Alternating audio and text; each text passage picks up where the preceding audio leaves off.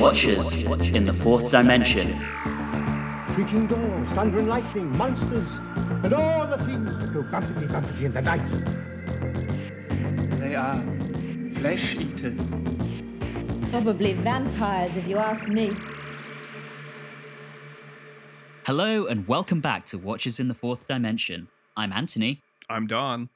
I'm Julie. And I'm Riley. Understand? Of course I understand, my dear fellow. Don't fuss so. I am to infiltrate and kill. This episode, we are discussing the return of the Daleks in the chase. Looking behind the scenes here, Terry Nation returns to write this one. He had actually initially been commissioned to write a six part story to end the season, and he wasn't planning on using the Daleks. However, Dalek Mania by this stage was in full swing following the Dalek invasion of Earth, and it was requested that the Daleks be featured here. Nation was actually starting to resent having to use the Daleks all the time, and his scripts started looking like shopping lists of cool ideas featuring the Daleks. Several of these ideas didn't make it into this story, and we will actually see some of those reused next season. Further, the decision was eventually made to have this as the penultimate season of the story rather than capping off the season. As with the Zarbi in the Web Planet, the BBC were desperate for another monster to replicate the success of the Daleks, and the Mechanoids in the final two episodes are the latest attempt at that. For this story, in the director's chair, we have the return of Richard Martin for his fifth and final contribution to the show. Thank God. For the music, composer Dudley Simpson returns for his third contribution. We will be seeing a lot more of him over the next 15 years, so lucky us. And in the designer's seat, we are lucky enough to have both John Wood and Raymond Cusick returning to the show. John Wood had previously worked with Richard Martin on the Web Planet, and Ray Cusick has been with us virtually since the beginning, having been the original designer of the Daleks. They will both return as designers for, the fi- for their final outings in season three of the show. This story is also notable for being Dennis Spooner's final outing as story editor, although he will actually be back next time around as writer. This time, the short summary is in the very capable hands of Julie. Over to you. Poor Vicky feels useless on the TARDIS as the Doctor fixes the time television, Ian reads a classic, and Barbara makes a dress. Team TARDIS proves themselves to be not original when watching historical events. Meanwhile, the Daleks find them and obviously try to come up with synonyms for exterminate with varied success. And, per usual, the TARDIS team splits up. Ian and Vicky meet tentacle beasts that want to eat them, while the Doctor and Barbara meet fish out of watermen who sell them out to the Daleks. Eventually, they get back together and escape the Daleks, but wait, they are being followed! After terrorizing the guy from Alabama on the Empire State Building and the crewmen on the Mary Celeste, they arrive at a haunted house. After meeting up with Frankenstein, Dracula, and other Halloween favorites, the TARDIS crew fare better than the Daleks and escape with no casualties. Vicky ends up on the Dalek ship and witnesses the true horror a robot doctor. The doctor's machine to kill the Daleks is ready, so they hide it in a cave. They hide in a cave. They find Vicky, who lets them know about the robot doctor. After Ian almost kills the real doctor by bludgeoning by rock, they escape with yet another robot. While in prison, they meet Jungle Jim making Steven, who has a teddy bear mascot. They escape by climbing down a cable over 1,000 feet. I'm with Vicky on this one, and I would be terrified. Steven gets separated from everyone, and the Daleks are destroyed by other robots. Ian and Babs take the Dalek ship to 1965 and take the cutest engagement photos, and now the Doctor is sad. Thank you, Julie. So I learned two very important things during this serial. Number one, Terry Nation gets paid by the number of locations used. And Dudley Simpson has a hot little jazz combo he plays with on the weekends that he wants you to hear all about at random points during the story. Oh man, that tune was awesome though. I mean, as a way Out- to uh, open, out a of way- as a- as a way to open an episode. It's great. So out of place. At sometimes it works, and at others it just doesn't. We start with a direct cliffhanger from the previous episode, which is something I really enjoy. You know, it's it's not something we necessarily see that much on past the Hartnell era. Seen a couple of times in the Whittaker era now, but in general, it's really a relic of this time, and I adore it. So we've got the reprise of the Daleks coming after the TARDIS crew, but they don't know it yet. I think with this episode, we're really left with something that's really just designed to set the scene. Oh, But absolutely. we get a nice We little got- montage of them watching great moments in history when Johnny Cash freed the slaves, an old episode of Blackadder. what was it, Herman Termits, something like that on the TV. So, a lot of good It might have been- on there. I thought it was Might Gerry and the Pacemakers. also a possibility. Yeah, I, I must say, getting the Beatles, which for the listeners at home, the American releases of this story omit the scene with the Beatles. And I was able to make sure that everyone was able to see the uncut version of this episode with the Beatles. But let's be honest, it's not the Beatles that we're missing. We are missing Ian's dance to the Beatles. Ian rocking out was a high point. I mean, what would this story be without that? Awkwardly And the cut shirt. at the beginning, let me tell you, because I watched the regular version too, and like, well, that just doesn't work at all. Funny little thing about that scene was the original intent was to have the Beatles aged up and actually come in and, and act in the story and have them be at their 50th anniversary concert in 2013. Oh, And their manager said no. So the BBC found some footage of them from Top of the Pops and put it in instead. I thought that would have been kind of cool. It would have been cool, but it would have been sad. and it would have been hilarious to see how bad the aging makeup would have looked.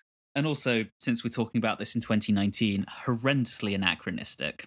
I would love to know what 1990s grunge Beatles would have sounded like. but I, I really love these few scenes of looking back through history, including what at the time was extremely recent history.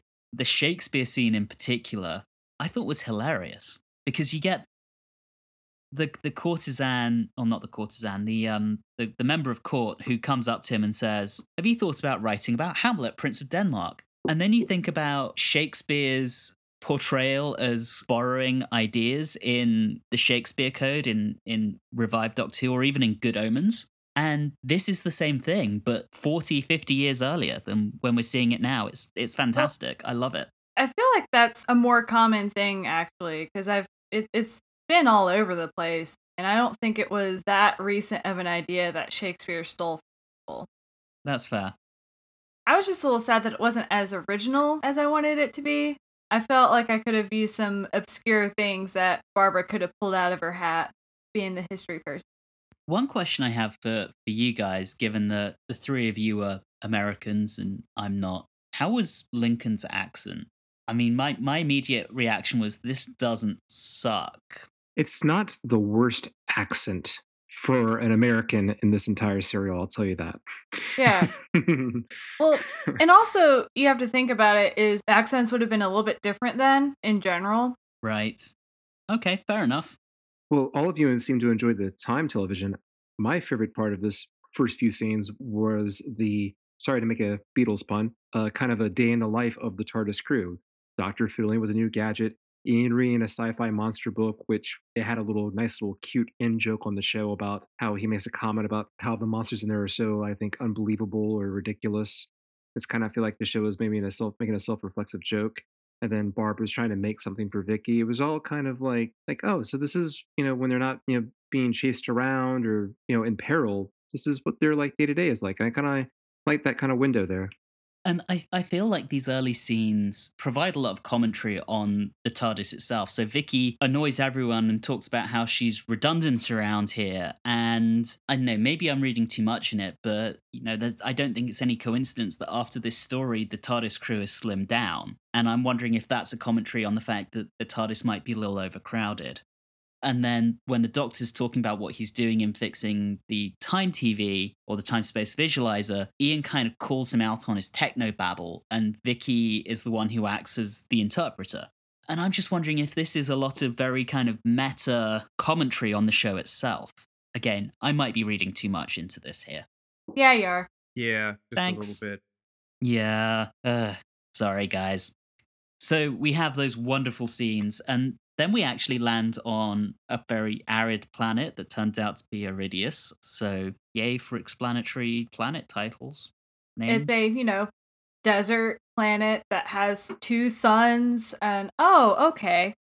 That sounds oddly familiar. Yeah, there, there's some really nice callbacks here. So Ian makes a comment at some point of, "Hey, at least it's not a pool of acid." It, it's one of those things where I know that this is a very self-referential episode, and I'm really enjoying it. So we get the TARDIS crew splitting up and going off exploring because That's always a good idea. Vicky and Ian seem to have the best time while the Doctor and Barbara sunbathe. Which is the better time. One one thing I want to touch on here is the the Dalek scene on the time space visualizer. so previously, when we've seen the Daleks, they've not quite been what we're used to seeing them in terms of design. So in the first episode they were they were completely missing those slats around the middle. The second episode or the or the Daleks invasion of Earth, we see they have like a little disc on their back which was meant to be how they were drawing power so as not to be reliant on static electricity. This is the first story where we see those slats around the mid the midriff it's at this point that the Dalek design is complete. So they don't really change between the chase and their reappearance in 2005 and Dalek, aside from occasional changes in color. This is the first time we see that kind of classic Dalek design. It's their third outing. They are complete. Yeah, I was less about what they were looking like and how they were behaving in classic Who, they're more verbose than they are in New Who. It seems like they just have, you know, speak a lot more sentences, blah, blah, blah. And, you know, again, kind of what I hinted at in the summary is just that, oh, instead of saying exterminate, let's say annihilate or other words that mean kill them. They also seem a bit more excitable than usual. I don't know if anyone else felt that way. No, they're always pretty excitable. They're like kids throwing a temper tantrum most of the time. I think the, the the biggest thing here is they're very repetitive. So there's again on that scene on the time space visualizer, they're chanting TARDIS, TARDIS, TARDIS, TARDIS. yeah, all in different, yeah, all in different like you know highs and lows. I thought that was so. annihilate, annihilate. So the other thing is is at the very beginning, uh, it did open with that you know '60s very obvious jazzy type type music there. I was like, oh yeah, that's pretty good. And then by the end of this episode, I was just like, I'm not sold on this. It's like it's almost there, but there's just something off about it. It does seem very out of place. Yeah. Whenever it pops up, it's it's like okay, that's a little, little awkward and weird. Especially doesn't really work very well towards the end when we are dealing with some serious developments for our characters compared to the beginning when they're bouncing all around and oh man, we're here on the top of the Empire State Building. Oh, we're over here, Mary Celeste, and we're over here. And it's just I can kind of dig it because it kind of gives it kind of like it's a wacky. We're going all over the place. Who knows what's happening? And this is kind of a fun caper kind of sound, but it doesn't really. You're you're right. It's, towards the end is where I didn't feel like the music worked. we end this. The Dalek coming up from the sand at the very end after the sandstorm is settled and everything. He's making a real weird noise. He had uh, the effort. That was difficult for that Dalek. He had.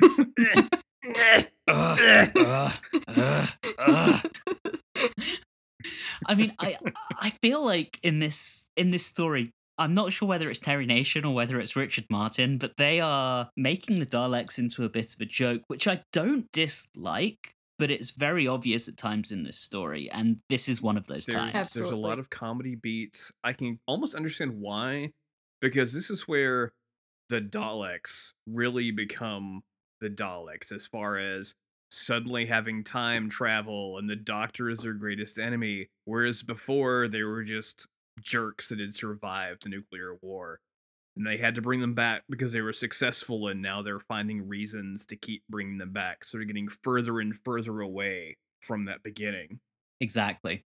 As the cliffhanger leads us into episode two, The Death of Time, which we already talked about how the repeated musical cue is inappropriate at times. And I really felt that the reprise of the cliffhanger in this episode was the worst incident of that.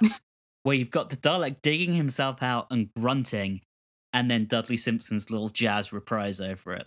Ju- That really just doesn't work for me. There wasn't really much of a need for it because a it wasn't a good cliffhanger because we already know the Daleks are involved. If they hadn't showed them at the end of the previous story and repeated the same thing earlier on within the same episode, it would have made a nice reveal, echoing the Dalek invasion of Earth. But we already know they're there. The aim was to echo it, but I also think there was a level of discontent over the Dalek invasion of Earth. The Daleks had been announced as coming back, but you don't get them until the end of the episode. Whereas here, there's enough of them, but then they want to mirror that cliffhanger, and it just doesn't work because you already know they're around.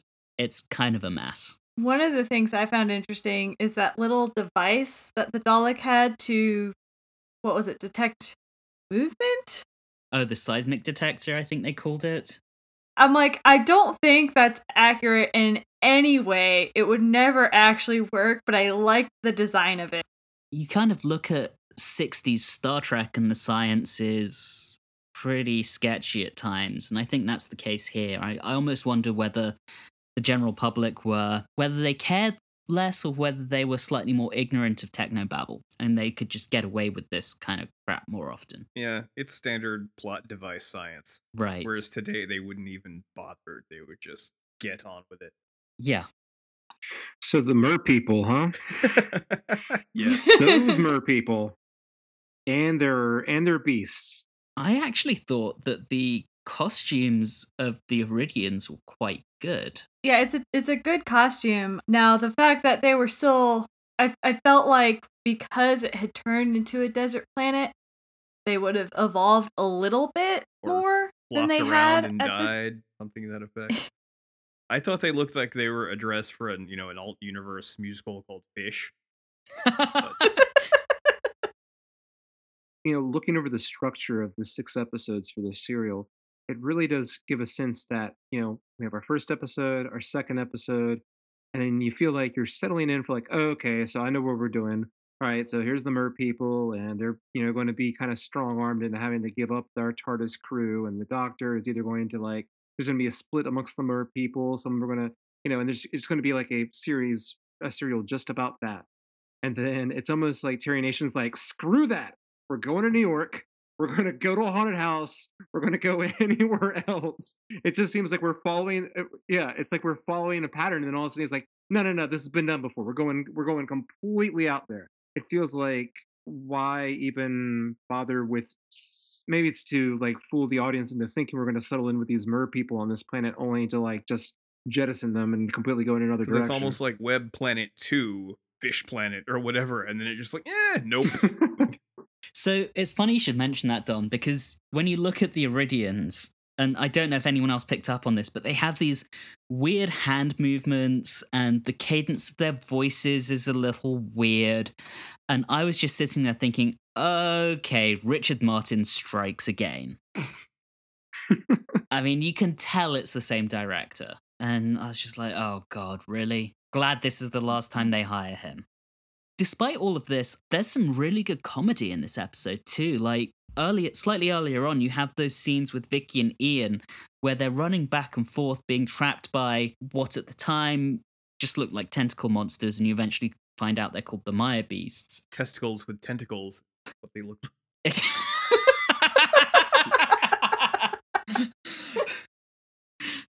but that like how they're just like what are you doing you nit keep moving it's their back and forth is fantastic There's one part of that where Ian throws a rock at a Mire Beast for no reason. All they had to do was run, and he stops to pick it up and and just mess with it. That's because he knew it was his last serial and he wanted to punish that uh, guy in the costume. He must have hated him on set. he was trying to commit a final murder Yeah. He, he did his best. And rocks are like the, the the best weapon. The doctor wants to use a rock, Ian wants to use a rock like multiple times this serial. So rocks is where it's at. No guns, only rocks. While there are some comedy moments, I, I also seemed that some of the crew just seemed a little off. Barbara was a lot more high strung than she's been in in the past. Like, I don't know. She just seemed a a little off. particularly in the second episode or when we're she's more involved with being chased by the Daleks because I'm wondering if it's kind of a callback because I mean you know we always think of Susan being the one that like is screaming and such back in the day but if we remember it was Barbara that had the iconic scream close up with the first Dalek I mean, I don't think that's necessarily unrealistic, given that it's the same scriptwriter. If they were really trying to close the circle, this would have ended with them against cavemen again. but since no one really seems to remember that, they did Yeah. meet the Daleks in their most interesting adventure, and so it's neat that they have them close out the same way. And of course, everyone at this point knows we've got a Dalek movie on the way. It's that's been announced. That's public knowledge. So it's, I mean, the Daleks are the most iconic monster. So while they might might not have been in the first story, they're what everyone associates with the show. So yeah, exactly. I mean, there's a reason Tsar has never returned, but the Daleks are still coming back in in 2019. Bring back the Voord. uh, yes, please. Speaking of the Daleks, we're still getting them played for comedy here. As they're on the spaceship, there's the one who just agrees to everything and is kind of a little bit slow. yeah. And Yeah, that's and- just my favorite thing ever. I wish we had a slow Dalek more often. Please bring back the stupid Dalek next year. You know, when we get closer to the end of the episode, those tricks shouldn't have worked on the Dalek, but they did, and it was wonderful. Oh my gosh, that entire scene where the Doctor and Ian are calling out to the Daleks to try and get it to fall into their trap Well- is magnificent. First off, Ian is continuously getting Barbara out of her cardigan, you know, and then and then he decides, you know what? I want the doctor to strip as well. So, doctor, I need your coat too. I just love how Barbara's reaction to, hey, give me your cardigan is, oh, not again. oh, she's just magnificent. And then the Doctor and Ian, when they're trying to trap it, they call him Fred. They call him Archie. I, I'm eh, not sure yeah. what the Dalek's name actually is, but I mean, Fred and or Archie. I think that's my favorite thing ever. So, aside from that, I mean, in the run up to that, we have the Aridians just being utterly useless. They are literally the worst aliens on the entire show. They act helpless because they are a bunch of wet blankets. Which is true. that is accurate. Which is Oh, I see what you did there. I mean, I, I think they were just in there to add some plot. There there was no actual intent to flesh them out. And so they're stupid. They're initially like, yes, we'll protect you. And then they're like, oh, no, no, we, we need to give you to the Daleks or they will kill us. Well, they already killed two of you who helped them, so they're going to kill you any. Uh, eh, oh, I'm going on a rant here and I don't care. This just annoys me so much. This is so dumb. They they ultimately don't matter. They're just there to inconvenience the crew. Kind of like the next episode doesn't really matter. Oh, it, this doesn't. Could have been and probably should have been a montage. It also should have been titled "With Apologies to Alabama." so the so the we, we get a cliffhanger uh, at the end of episode two just to round up our discussion where the TARDIS crew escape and the Daleks vow to take chase through time and space, and that leads us into episode three: Flight through eternity. Felt like I needed to say that epically. But it's not an epic Nope. episode. It's No, but I'm gonna put my foot down. This does not need much discussion. It's a little comedy sketch with a stereotypical Alabaman that goes on way too long, Yep. and but with a cowboy hat. played by the same guy who will play future companion in three episodes' time, Steven. Yes, Steven. And then some nonsense aboard the Mary Celeste. Yeah, Oh. it's it's almost like two big like joke sketch sketches. Basically, it's that's basically what it is. I honestly think that the Alabama accent is not is bad, but not nearly as bad as the New York accent as the tou- of the tour guide. I am poisonally Top of the Empire offended by this comment. Oh, You mean, You you mean Columbo? Couple of things about this episode. Firstly, I love how it starts off with the Dalek saying, "I," with the Doctor even saying, "I don't think we'll see them again." Well, that ended well. Behind the scenes, never on screen, but the Dalek time machine was referred to as the DARDIS. We get more of the slow Dalek, who ums and ahs as it's figuring out the time lag between the two. Ah, Love that. Uh, uh, uh, um, yeah. I mean, for the most part, Don, I completely agree with you. There's not a lot here. This is 100% filler. This is Terry Nation's shopping list. I'm not saying I didn't enjoy it, which I, I really liked this this serial. And even though I can go, well, that's dumb and that's dumb, I always had a good time. This should have been like a, a three minute montage of them hitting various locations and being followed by the Daleks. I think my favorite part was Vicky on the Mary Celeste when she was saving Barbara and she hits the guy over the head. I'm like, yeah, go Vicky, go Vicky, go. And then Yeah. she hits Ian. Rooting for. her. I mean, it happens. It's, it's you fine. You could use your little jazz tune and just cut that together real quick and hit a few other locations and boom, you're done. Yeah. The other thing here is before Vicky koshes Ian, when Barbara is encountering the sailor, I think this is the last time someone awkwardly sexually harasses Barbara. That is Yes. correct. yeah. Always has to be Barbara. I have to agree with Don on this. I, th- I mean, obviously, I don't think they'd have the time nor the budget to do it, but I was just thinking about how much more enjoyable this would have been if it was kind of like a Benny Hill kind of montage where, like, and how about this? Not only do they go to the Empire State Building and the Mary Celeste, but how about we just have them run through all the historical locations they've already been on, Barbara and Ian have already been on in the show, and just have the Daleks like chasing after them with yakety sax See? There you go. I mean- and then just do that for like five minutes. Obviously, like that amount of set changes would have been really expensive, but I mean that kind of gets to the point, and you know doesn't draw out a Alabama this is Hollywood joke for about three minutes too long. I do feel like the entire Mary Celeste scene is kind of a misfire. it is incredibly Yeah. so. Yes. Yeah. It's it's played for laughs, and then they all commit mass suicide at the end. All right, now it's I really agree with you completely.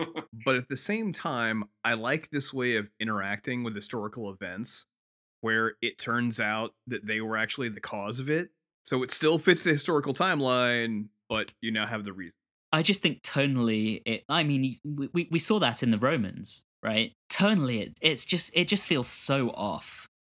Wasn't one of the people that jumped off the boat a woman with her baby? Yes, it was the captain's wife. Yeah. Yeah. Because comedy.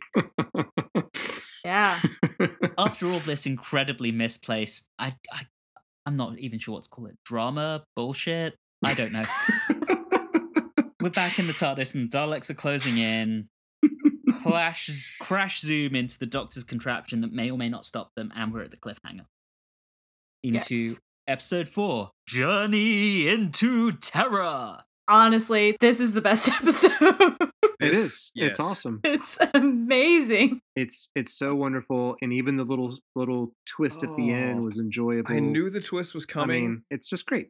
I think I mean it was one of those things because it was like, okay, well, obviously that's what's gonna happen. And yet I loved every second, even where they were all acting scared. I'm like, you guys deal with much worse every day, but there's bats and you're freaking out. There's there's so many little bits of this episode that I can point to that I absolutely adore.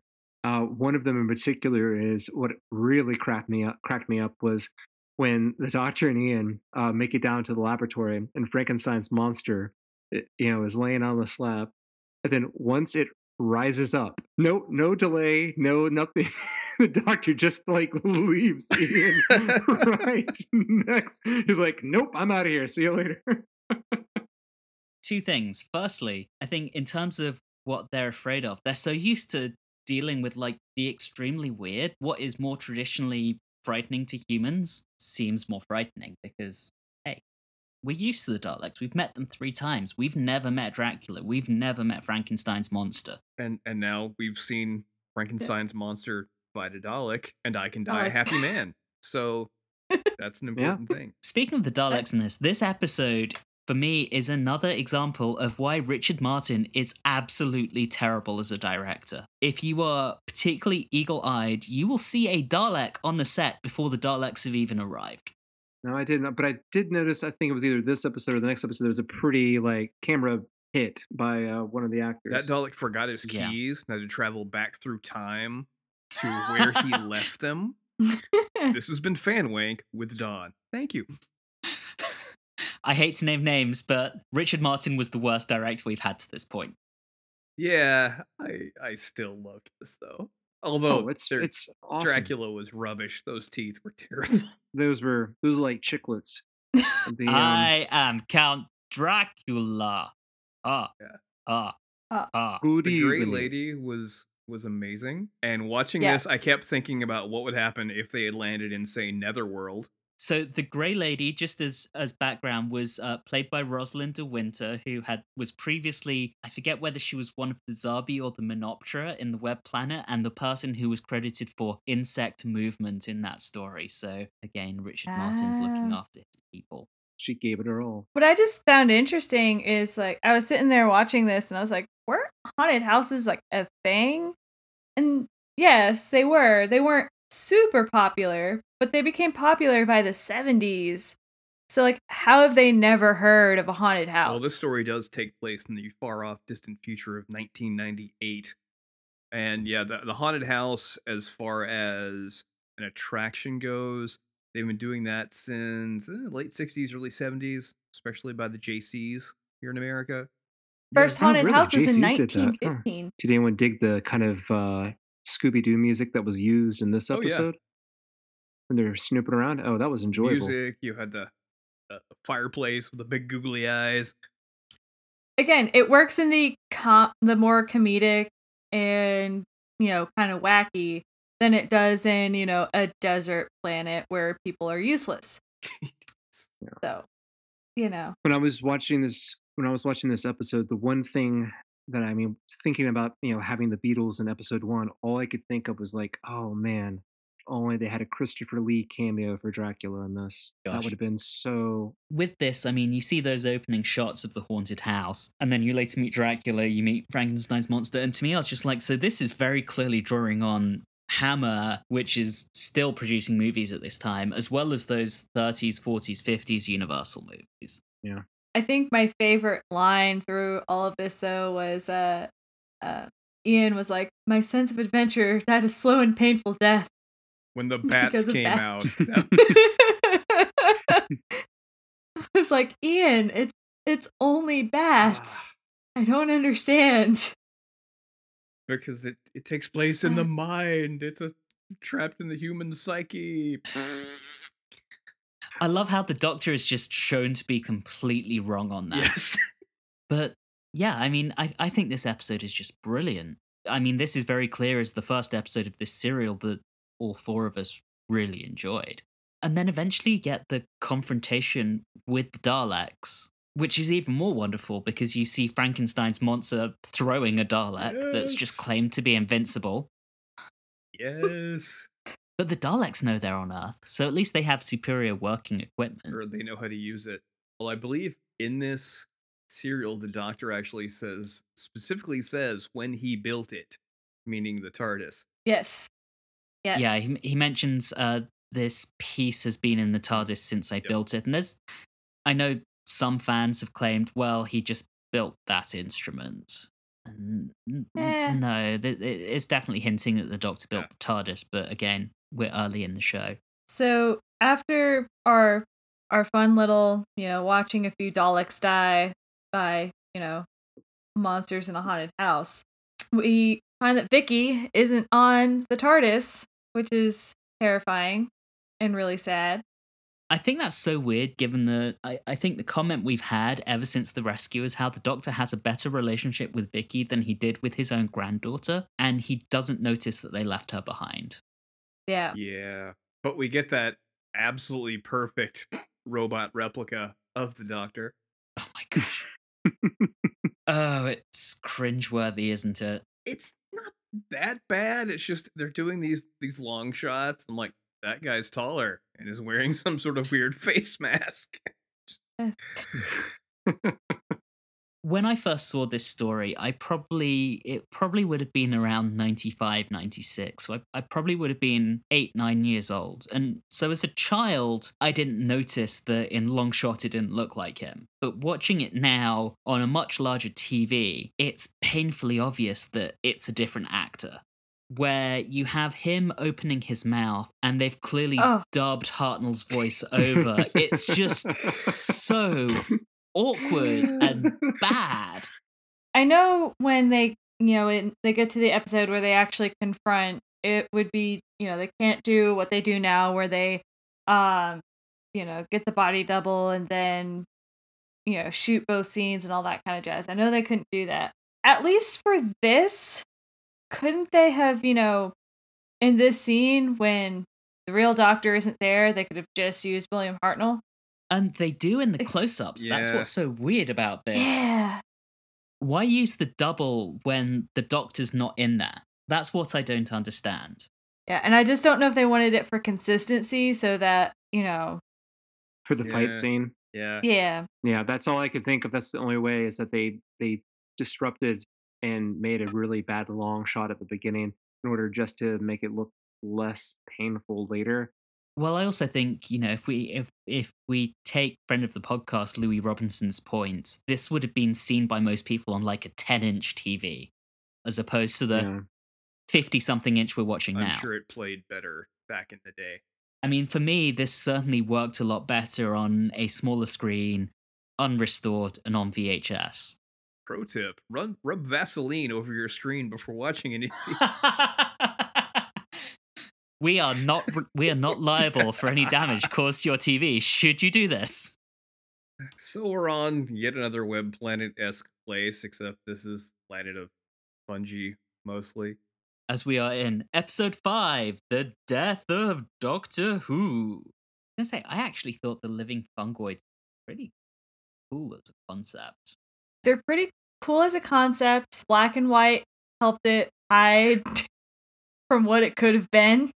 Because I'm imagining it was like bright colors Yeah. for some reason and like some weird psychedelic like trip that you would be on fitting. And it also kind of would tie in with the bright light, bright light, bright light that they seem to have when there's lights. It's excellent Mogwai impression. Excellent. Thank you. Yeah, yeah. that was very good. Was that done? Yes. All right. I was going to say, this was the first episode where I felt like Dudley Simpson's score actually works. it's only taking them five episodes to get there, but it finally works. I like the design of the fungoids, and I really enjoyed the way the sets were built with the paintings to try to give an illusion of depth. Yeah. Yeah. Mhm. And that only doesn't work when I think it's Steven in the next episode bumps up against one and it just kind of wobbles. Yeah, just a little Yeah. bit. But until that point, it works really well. Yeah, it's pretty cool. I mean, there's it's pretty much your standard episode of them getting to a place, and the the fight with the robot doctor was pretty cool. I liked how they figured out who was who, although you know we could usually tell by looking. But But no, but Yeah. how could you tell? Because at the moment, the thing that tells them, like the the robot double, specifically says destroy it with a rock. Which I mean, as far as we know from the very beginning, that's that's that's a calling card. That's you know, that's usually his coup de grace. but that's that's Barbara who realizes that, and that's precisely because as characters in the last two seasons they've come so far. I think that's a very deliberate callback. Well, it was that, and then it was the when he called Vicky Susan was the tipping point. Oh, I missed that. what you missed that? Oh, that was a, a big point. He called Vicky Susan. That's what let Barbara realize, if you'll pardon the the extremely bad pun, who was who, and then he knew. So over the last 25 years, um, I have missed that. Like, the, I must have seen this story like 20 to 30 times, and I've never noticed Yes. that. So thank you. I'm gonna have to rewatch this now. I was sitting there watching it, and I was like, "Oh boy, oh boy, that is not Susan. Susan is not blonde." yeah, that was Dallas got to brush up on their was the research. yeah. Well, you guys have made me realize something new, so thank you. And so they defeat Robot Doctor. And, you know, I find it really interesting that when they're hiding back in the cave for the Daleks to come, and Ian is taking watch and he falls asleep while on watch, I'm like, Ian, buddy, I thought you were in the military. It wasn't very good. Like, I feel like you should have a little bit more, you know, of an understanding of how important it is to be on watch. He's tired. They've been on the run for a long time. Give the man a break. He needs a nap, yo. Uh, did anyone else find it hilarious and useless where the doctor tries to convince the doctors that wait, did I say that wrong? The doctor tries to convince the Daleks that he is the robot, Yes. and it just fails And completely. He lost like five seconds. I'm trying. I, I was trying to figure it out because like when it happened, I'm like, are we trying to go for drama here? And then when it cut so short, I'm like, okay, so that was a comedic beat. I, I couldn't. I couldn't tell where they were where they were going with that. I hate to sound like a broken record, but Richard Martin. Yeah, yeah. But I mean, I kind of loved that he went out there while everyone else was still discussing whether or not it was a good idea for him to do it. Also, is anyone else wondering he- if if Yeah. Richard Martin used to beat Anthony up and take his lunch money? Because this is sounding personal. it really is. I I honestly at this point think he, you know, we're we're one story away from the end of season two, and I think he's the worst I, ju- director. I just we've had picture on you the show so shaking your far. fist and going, Richard Martin, I'll get you. To to be fair, I'm not the only one who feels this way. I think Rob Shearman and Toby Hadoke feel the same way. Just in case anyone was wondering. Ah, I, so he's your personal Kyle Spade. Gotcha. exactly. We get another great monster that I'm sure is going to come back again and again in the Mechanoids. I mean, you've heard of Big Finish, right? All right, so we we we meet our first mechanoid who speaks very coherently, and that brings us into episode six, the Planet of Decision. For the most boring elevator ride ever. I, I do love how when they enter that elevator, or lift as my people would say, they're really pushed up against the wall because the mechanoid is so goddamn chunky. It's, it's it's large. That's a It chunky boy. It's a chunky boy. I like it. It's completely bizarre and not useful at all, and really would be a terrible design as a robot, but still like Because it. you've got to design your doors around the size of this thing, and it doesn't have arms, and it only has those little pinchers in the front. Did you yeah. did you see the two in the hallway that like had to like move and you know navigate around each other? Yeah, yeah. And I, I personally loved the the mechanoid voice. I don't know why. It just made me happy. I I realize I'm alone in this, and I'm okay with that. No, I, I mean, I thought it was good too. I, I just was cracking up about how, especially during the fight scene, I could not get my head around how much they looked like Christmas ornaments. I thought they looked like twenty sided dice. I, I think it's it's very 60s in the design. You know, so it's all very very angular, and that's something this story does a lot. I mean, you think back to we d- we didn't talk about it earlier. but When you think back to the Daleks time machine, it has like the kind of Austin Powers style psychedelic swirl that Yeah, Spins around. Yeah, that was great. the design in this is just like so mid 60s and i think to me those kind of angular pieces of the mechanoids really reflect that i, I don't necessarily think it's good but i think it's definitely a, a product of its time And then can we talk about our introduction to the, you know, who's going to take over as the manly man? oh yes the manly man with a stuffy. High Don't five. call it a stuffy. Oddly, wasn't named by Vicky, but there it is.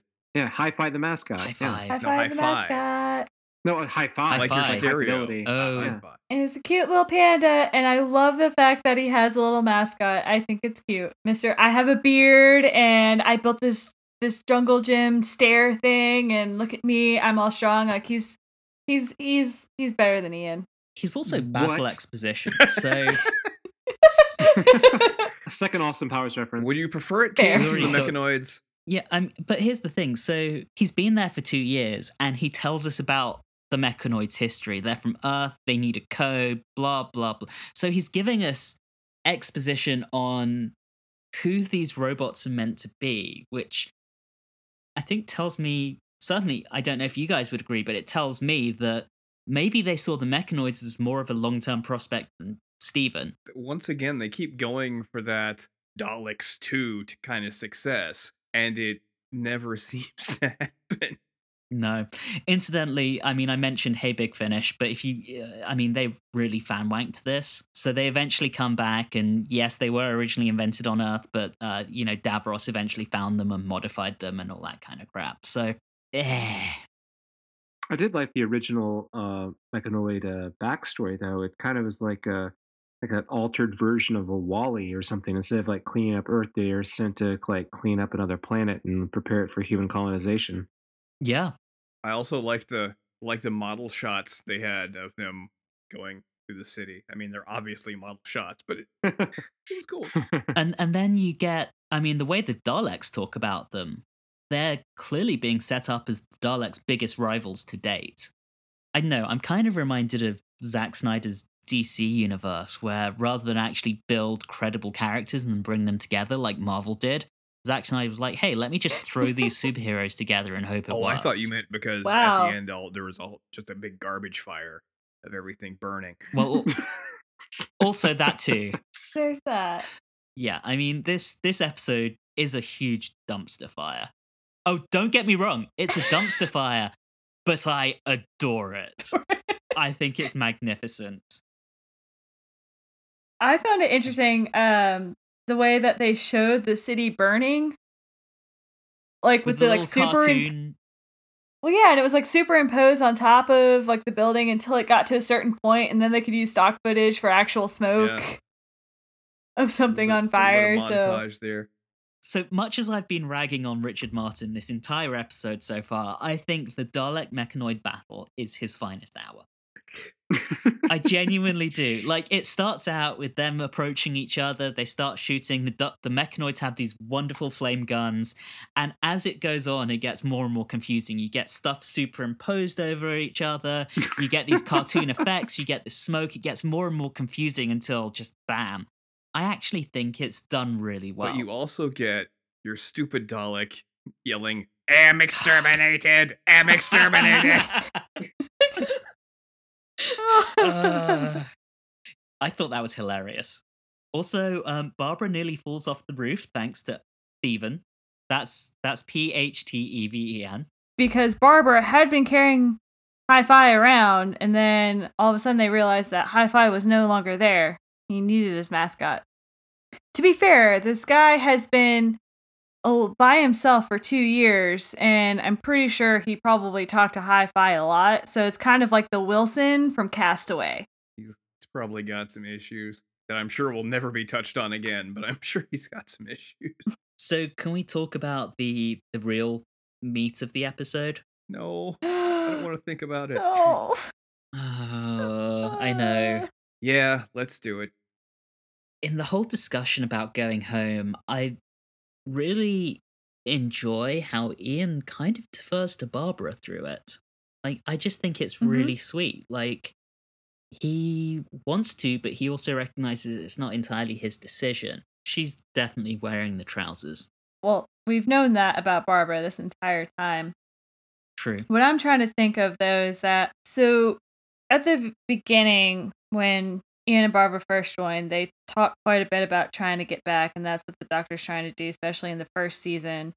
In the second season, it doesn't seem quite as much of that, where where they're like actively trying to get back. Um, and you know, we had a couple of those scenes, like you know, there was the one in the Romans where they're just like chillaxing for like a month or so, you know, just Yeah. drinking wine, having sex. And, you know, we got it again at the beginning of this, and it just seemed I don't know, it seemed out of character for them to all of a sudden be like, and we're gonna go home. See, I saw it as, as different. Like, I, I felt like they'd kind of accepted this season that the Doctor couldn't really get them home unless they landed there by mistake. Whereas now they have an opportunity with something that's that maybe they can actually steer and get home with. While they've been perfectly content just to enjoy the ride, now there's actually that real option to get home. So we have that goodbye, and the Doctor is more upset about saying goodbye to Ian and Barbara than he was about Susan. Yep. Yep. Uh yeah. Absolutely. It just seems like I don't recall Hartnell ever showing that much like emotion before, like a like real like sadness in the character, and kind of wondering if Hartnell is kind of thinking like that's that's the last of you know my people that were with me at the very beginning of this, and now I'm all alone. I think it was. I mean, it was around this time that he knew that Verity would be leaving. John Wiles' Verity's success was already starting to show up and wind Hartnell up the wrong way. He wasn't taking the fact that that Jacqueline Hill and uh, William Russell were leaving very well. So, I mean, I wouldn't be surprised if there's some genuine emotion from Hartnell in this. And I think from a character's perspective, when you had Susan leaving, he sort of pushed her out. She had she had to Yep. do that yeah. to grow up. and here, they're his friends, and they left him. I mean, this does happen a lot over the next 50 plus years, but this is really the first time that's happened. And I think, Don, to your point, you know, these are the first friends he's had. We're seeing characters that have really grown together through the space of just under two seasons. Uh, I think over this time, we've seen growth that we don't ever really see, at least not until the revival in 2005 and onwards. So, yeah, I, I agree with you. That said, we do actually get my favorite Hartnell blunder, which is where he's freaking out at them about their plan to go home, and he says that there'll be a couple of cinders flying around in Spain. uh, space! Which, magnificent. Thanks, Billy. And then, yeah, I was a big fan of those engagement photos, as I like to call them. Fun little fact about those they were not filmed by Richard Martin. They were filmed as part of the next story where Dougie Camfield was the director. They were recorded a, a, a few weeks later than the rest of the story. I think they're really, really well done. Very, very sweet. With that, we say goodbye to who I think of as the original companions. I'm, I, I don't really count Susan because, I mean, she was already there. So they were the original audience identification characters. They're the ones that got us our original entry into the TARDIS when we started this journey two seasons ago. I'm going to say, I mean, Barbara's just been glorious. In rewatching all of this, she's been the revelation for me. I mean, she's she's been wonderful, and Ian has always been. Ian was, you know, is actually a, a type of um male character that was very common for. I, I more common in the '60s and '70s, and maybe a little bit into the '80s than you have now. And that he can be like rough and tough and get into a fight, but also he's not at all put off or like embarrassed about acting the fool and being silly Mhm, I agree. Yeah. you know he's been enjoyable and you know i've always enjoyed him being put in ridiculous costumes you know and that's one of the things i'll miss about him I think that's a good summary. I feel very similar. There's there's not much else. It's that just that you know Barbara's a badass, and Ian was adorably incompetent a lot of the times, but he had his moments and he got to fight some, and that was fun. And I'm just gonna say the uh, the headdress that he wore in the Aztecs was probably my favorite.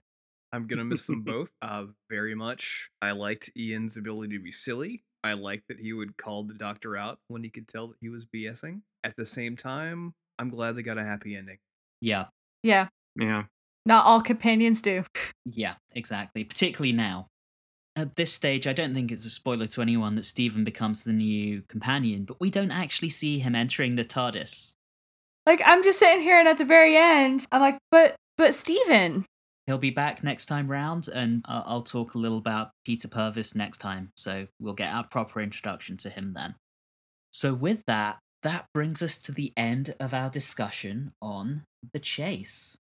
Let's do our metrics. For the final time, the Ian murder count. A, a, little bit of a, a disclaimer in that I will do the final two season Ian murder count next episode when we do our season wrap up unless I missed it, I don't think Ian was responsible for killing anyone in this story. Again, the Barbara murder count also zero. Camp count. Gonna go with zero here and, and be conservative. Vicky pet name zero. With that, we move into our scores. Uh, Riley, it's you who gets to have the privilege of scoring this one first. So over to you. It's a six episode serial.